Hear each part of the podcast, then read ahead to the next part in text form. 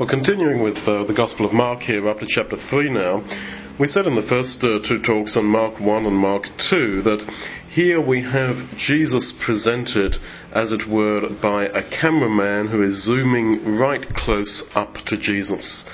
And the intention of these Gospel records is that the Jesus who walked around the lanes of Galilee, who was in homes and houses, throughout uh, first century Palestine, as Mark uh, continually reports his, uh, his work in homes and houses, and you've got that in this chapter, that this same Jesus is the same yesterday, today, and forever. And that in essence, we are behind him, walking with him in our lives, in our contexts.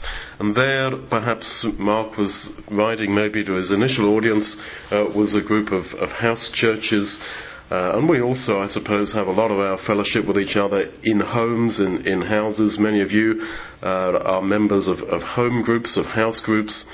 And the point is that this same Lord Jesus, who taught and people had encounters with him in homes, in houses, is the same Jesus today. And so we can see in, in all the things that are recorded about his life and his encounters with people some similarity with our own experience. Just quite simply, there, he does this miracle in verses 1 to 5. He heals the man with the withered hand. And verse 6 And the Pharisees go out and immediately take counsel with the Herodians against him, how they might destroy him. No good deed goes unpunished. Have you experienced that? I'm sure you have. We all experience that. It seems sometimes that that is what life is about. About suffering because of doing good. And those that are against us even uniting, Pharisees and Herodians uniting against Jesus. People can even uh, sink their differences for a moment and unite against us because we do good. And of course, you remember how Pilate and Herod were made friends together at the final death of, of Jesus. So then, there you are with your experience and your sadness of having been beat up for doing good, and that can, that beating up is very often not just a, a temporary uh, situation, but it can go on all your life. Um, it can destroy your family, it, it can dis- destroy all sorts of things and make life very, very difficult. Straight away, there you are coming to this, this chapter with those experiences and with those feelings, and there you are. In essence, the Lord Jesus went through exactly that. And that's why inspiration has very carefully chosen the incidents that have been recorded in the four Gospels. So that somehow, right across the whole range of human experience, we will find that in essence, he went through this. And so man is not alone on this world. And we all have that feeling that nobody knows what I went through or what I'm going through. And actually, of course, the Lord does. And this is, I suppose, one reason for the crucifixion, which we're here to remember. And it's also not just a reason for the crucifixion, it's the reason for the gospel records being as they are, having been, as it were, edited as they are, so that the, the years of the life of Jesus are sort of uh, condensed into these few incidents, relatively speaking, from his life, which are recorded here. So then, in verses 1 to 5, as I said, you've got the, the man with the withered hand, and he says to the man, Stand forth. So, verse 3, so he's there all very public. You see, it's like playing what Harry Whittaker used to call Bible television. You can just imagine it happening. It's all written in that way. It doesn't just say, oh yeah, Jesus met a guy who had a withered hand in a synagogue and he healed him.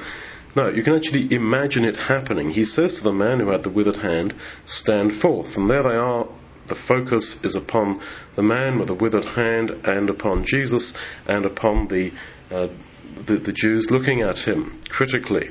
You see verse 5 when Jesus had looked round about on them with anger, being grieved for the hardness of their hearts.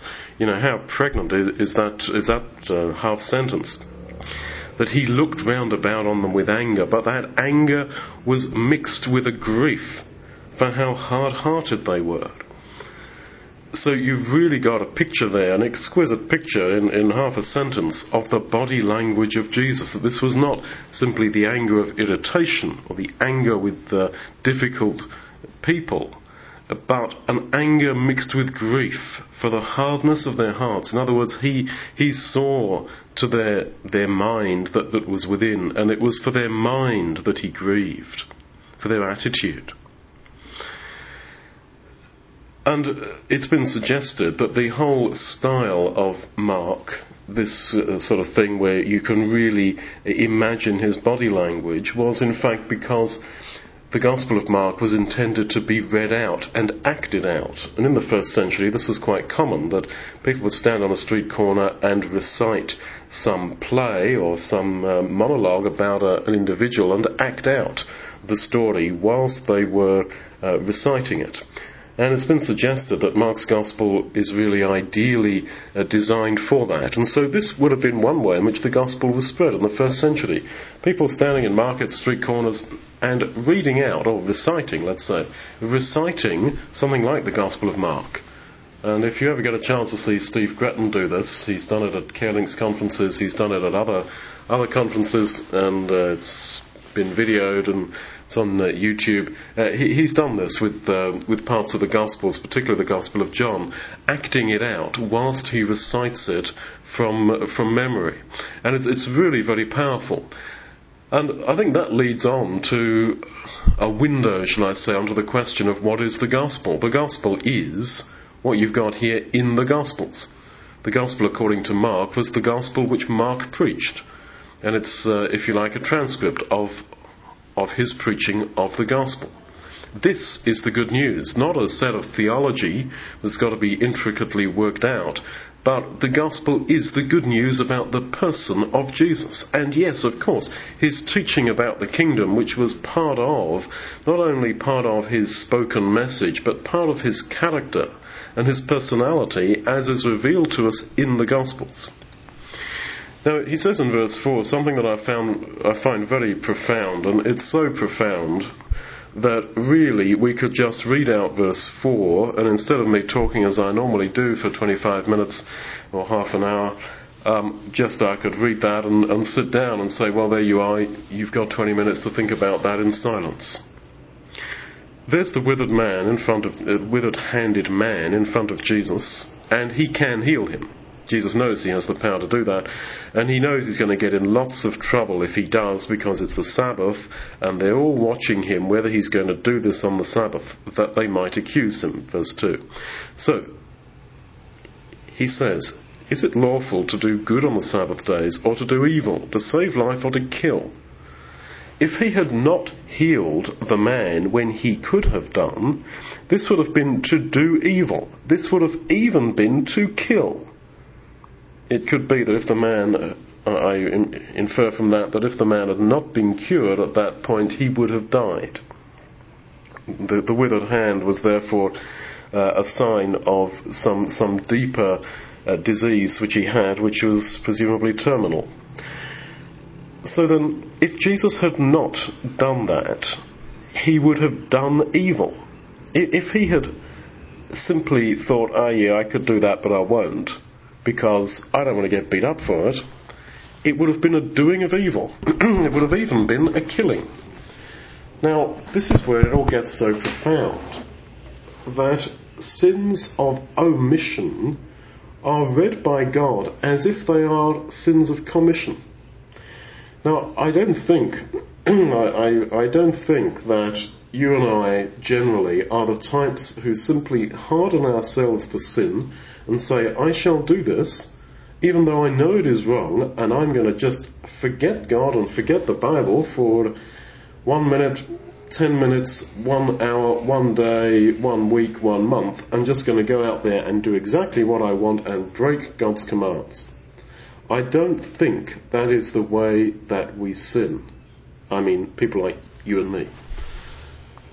But the way that you and I sin is by sins of omission to see what you could do and pass it up and to be silent. There's a number of passages in Proverbs which talk exactly about this, about not saying that you did not see the need of your brother. It's the walking on by of the of, of the Pharisee and the, uh, the publican. Sorry, the, uh, the publican and the, the sorry, the, uh, the Levite um, and the Pharisee in the, in the parable of the Good Samaritan. That the passing on by. I didn't notice. I close the eyes of my understanding, as Paul would put it. And I do nothing. And it is that doing of nothing which is in fact, Jesus uh, interprets it here as doing evil and killing. Now, this is where it all gets so challenging and so profound. And I want to share with you a theory that I can't really prove um, but I will share it in this connection. Now, if you read um, From Milk to Meat or Beyond Bible Basics, there's a section in there, and I forget it's called different things in different, uh, different editions of the book, but something to the effect of questions from my margin or things which I ponder, something like that. Anyway, uh, what I'm saying is that it's not, um, I'm not trying to tell you that this is the case, but I leave it for you to chew on. And it's this. What was the first sin? we tend to say, well, it was when uh, Eve sunk her teeth into that fruit. Bang, that was it. And then she gave it to Adam, and he did the same. Although that runs into a bit of a problem uh, when Paul talks about Adam and not Eve as the first sinner. Now, I know there's, there's ways to uh, account for that, but um, I still think it's a slightly unresolved problem my suggestion is this that the first sin was not so primitive that you know you just uh, they just took a fruit they weren't supposed to and, and ate it. They were given a command which was to go forth and multiply and to replenish the earth. And they didn't do that. They didn't breed. They did not perform what we now would know as the sexual act because it's only after they've fallen, after they've sinned, that they are. Uh, that, we, we read that they, they slept with each other and Eve got pregnant and had a had a son. So then they omitted they omitted to go forth and multiply. And I think by a strange trick of the tail, not uh, divine, I wouldn't call it sarcasm, but um, just it, it has the hallmark of the divine that the one thing that they couldn't be bothered to, to, to get round to do, every human being since then has been going through this, this life with their tongue hanging out for nothing else but to perform the, the sexual act. And of course, part of the fall was that the sexual act was freighted with all manner of uh, sinful possibilities and all manner of, of, of guilt uh, and uh, that sense of mystery and that sense of attraction which there is to the sexual act. That, as I say, it's what we are so structured as human beings to have our tongue hanging out to, to want to do. And yet it was the very thing that initially, initially, when that act was not freighted with all that stuff, they didn't do. And I wonder if the eating of the fruit was uh, a result of them not having gone God's way. Maybe if they had gone forth and multiplied, they would not have had time to talk to the snake and look at the, the, the forbidden fruit, or, or, somehow it might have worked out another way, is what I'm saying. You don't have to agree with that, but I, am just, uh, and I, I, I, don't actually, you know, 100% agree with uh, agree, agree, with myself, as very often I don't. Um, I just throw it out for your for your reflection. Now, my, my point is, quite apart from that aside, which perhaps we didn't really need, but anyway, my, my point is that to do nothing is to do evil, and even to kill. And that is fairly strongly rooted in Bible teaching, and it's, I think, another window into the beauty of the character of the Lord, that in his personality and in his life, in his history, uh, of human life, he never, not only never committed sin, but he never omitted to do anything which he should have done. And in that, I, I, think we see another beautiful insight into the one that we're here to remember.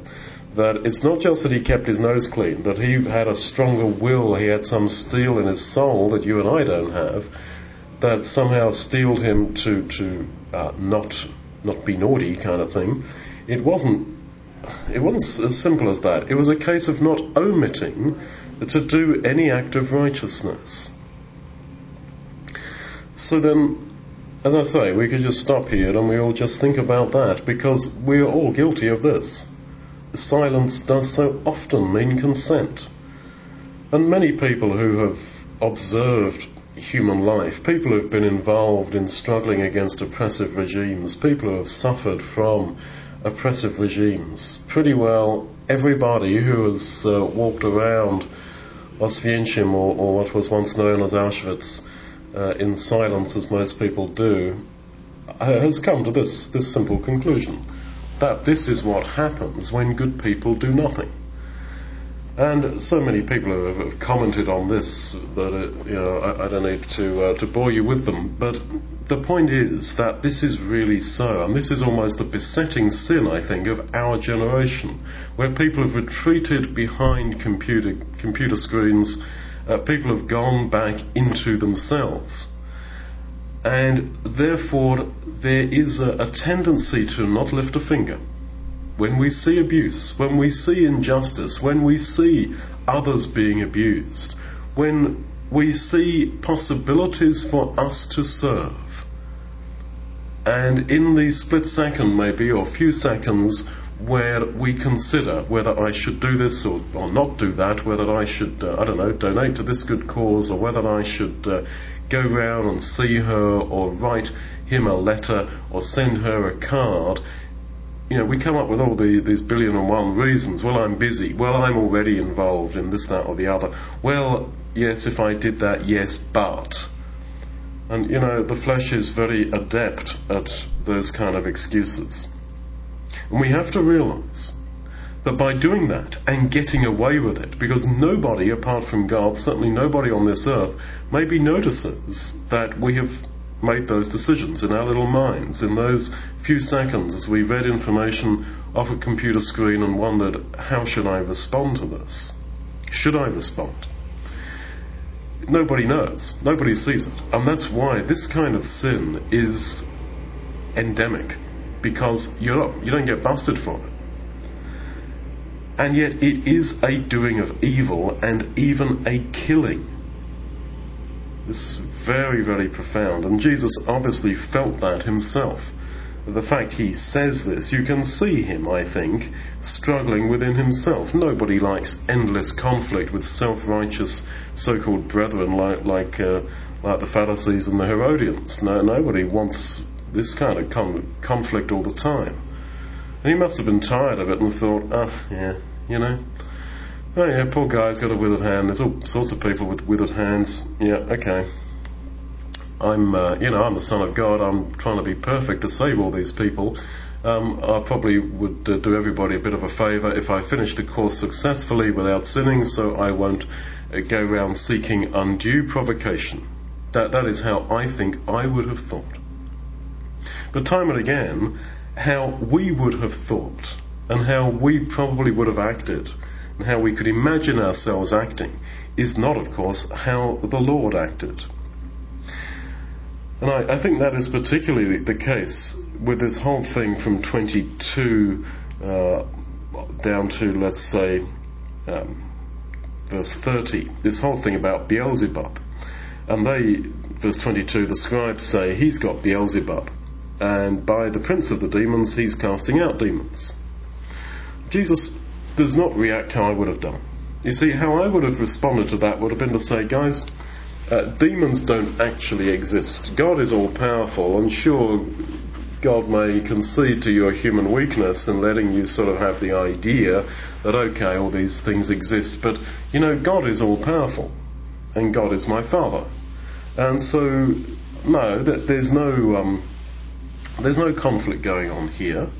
And Beelzebub, listen, guys, you want to know what uh, what the Bible says about Beelzebub? 2 Kings chapter 1 verse 2. And in 2 Kings chapter 1 verse 2, we've got Ahaziah. He falls through his lattice in his upper bedroom that was in Samaria. He, he's ill and he sends messengers and says, Go, inquire of Beelzebub, Baal Zebub, the god of Ekron, whether I shall recover of this disease. And if you go on reading in 2 Kings chapter 1, Elijah goes to meet those messengers and says, Why is there not a God in Israel that you go to inquire of Beelzebub, Beelzebub, the god of Ekron? And the whole chapter goes on to show that Beelzebub doesn't really exist, and if you believe in him, you don't really believe in God.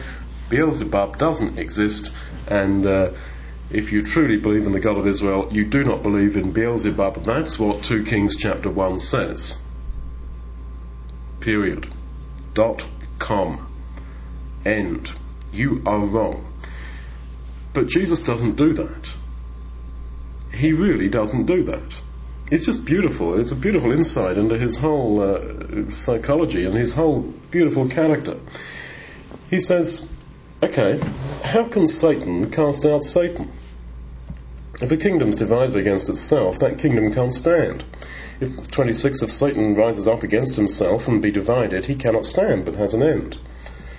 So he's saying that, uh, okay, if uh, you say that I am on Satan's side, or Beelzebub's side, and I'm throwing out demons, well, that means then that uh, there's a division within Satan's kind of camp. So it's uh, he's not going to stand, is he? That that's going to be destructive to Satan's kingdom. Why would I want to destroy Satan's kingdom if I'm actually on Satan's side? by starting a division within Satan's kingdom. He doesn't uh, sort of challenge them straight up. He reasons from the idea that, okay, I'll take you where you are. If that's what you believe, fine. Let's just take that as true. Although he doesn't say that. Again, you know, I would tend to say, well, okay, let's just for a moment imagine that what you're saying is true. Do you not see the logical contradictions of X, Y, and Z? But he's not like that. He, he doesn't say that. He doesn't say, look, okay, you're wrong, but let's just imagine you're right for a moment. He doesn't say that. He just talks to them as if they're right. Now, that I think is a model of, of how to uh, how to deal with people, to take people from where they are. And you know, the Lord does exactly that with you and I. That He's taken you and I where we are, where we were in life, and works with us I think within the, uh, the frames of our understanding, within the frames of our possibilities to comprehend. And verse 27 is also pretty profound. He says, You can't just walk into a strong man's house and, and, and steal his goods. You've got to first tie the strong man up, and then you can spoil his house. Then you can take things out of his house. So, he's implying, I think, that the, the good deeds that he had done of curing mentally diseased people or people with what they would call demons, he's describing those healings as the goods that belong to Satan. And he's saying that I'm only doing that because I have first bound the strong man. Now he's speaking before he died. The final uh, killing of the devil was, according to Hebrews 2, when Jesus totally overcame sin in his death on the cross. But it's as if he's saying, Now in my life, I have bound the strong man. And that's why we can help ourselves at his goods and I can, I can do these healings. But he hadn't actually killed the strong man. That's what I think happened in that sense on the cross. Of course, this is all metaphor that we're reading. Uh, but what I'm trying to say is that Jesus felt during the course of his life that he had bound Satan, the adversary. And the greatest human adversary, as I'm often saying, is not any cosmic being up in the sky. It is our own basic tendency to sin. That is our problem. That is our uh, that, that's the real Satan, the real adversary in our lives. And Jesus felt that already during his life he had bound that strong man. And notice how he calls Satan, which I take to here be a cipher really for sin, for all that is spiritually against God and against spirituality. Uh, he does call him, even Jesus himself calls him a strong man. in this uh, metaphor. So the flesh is strong, and the Lord recognized the strength of, uh, of human nature very, very clearly, and the strength of sin. Um, Paul also uses that same idea. The strength of sin is the law. And so Jesus has, however, bound that strong man in his life and ultimately killed him. But that is not how it seems to you and I, because we are so human and we are so full of of temptation, of weakness, of giving in, of going to the left when we should go to the right when we face temptation, etc. But the fact is that Jesus has made that achievement. And because of the whole nature of our relationship with Him, that we are in Him, that His victory becomes ours, that therefore, therefore, we should not think, well, I was okay for him. he overcame sin, but I've still got to do that, and it doesn't look like I'm doing too well. The point is that his victory is counted to us.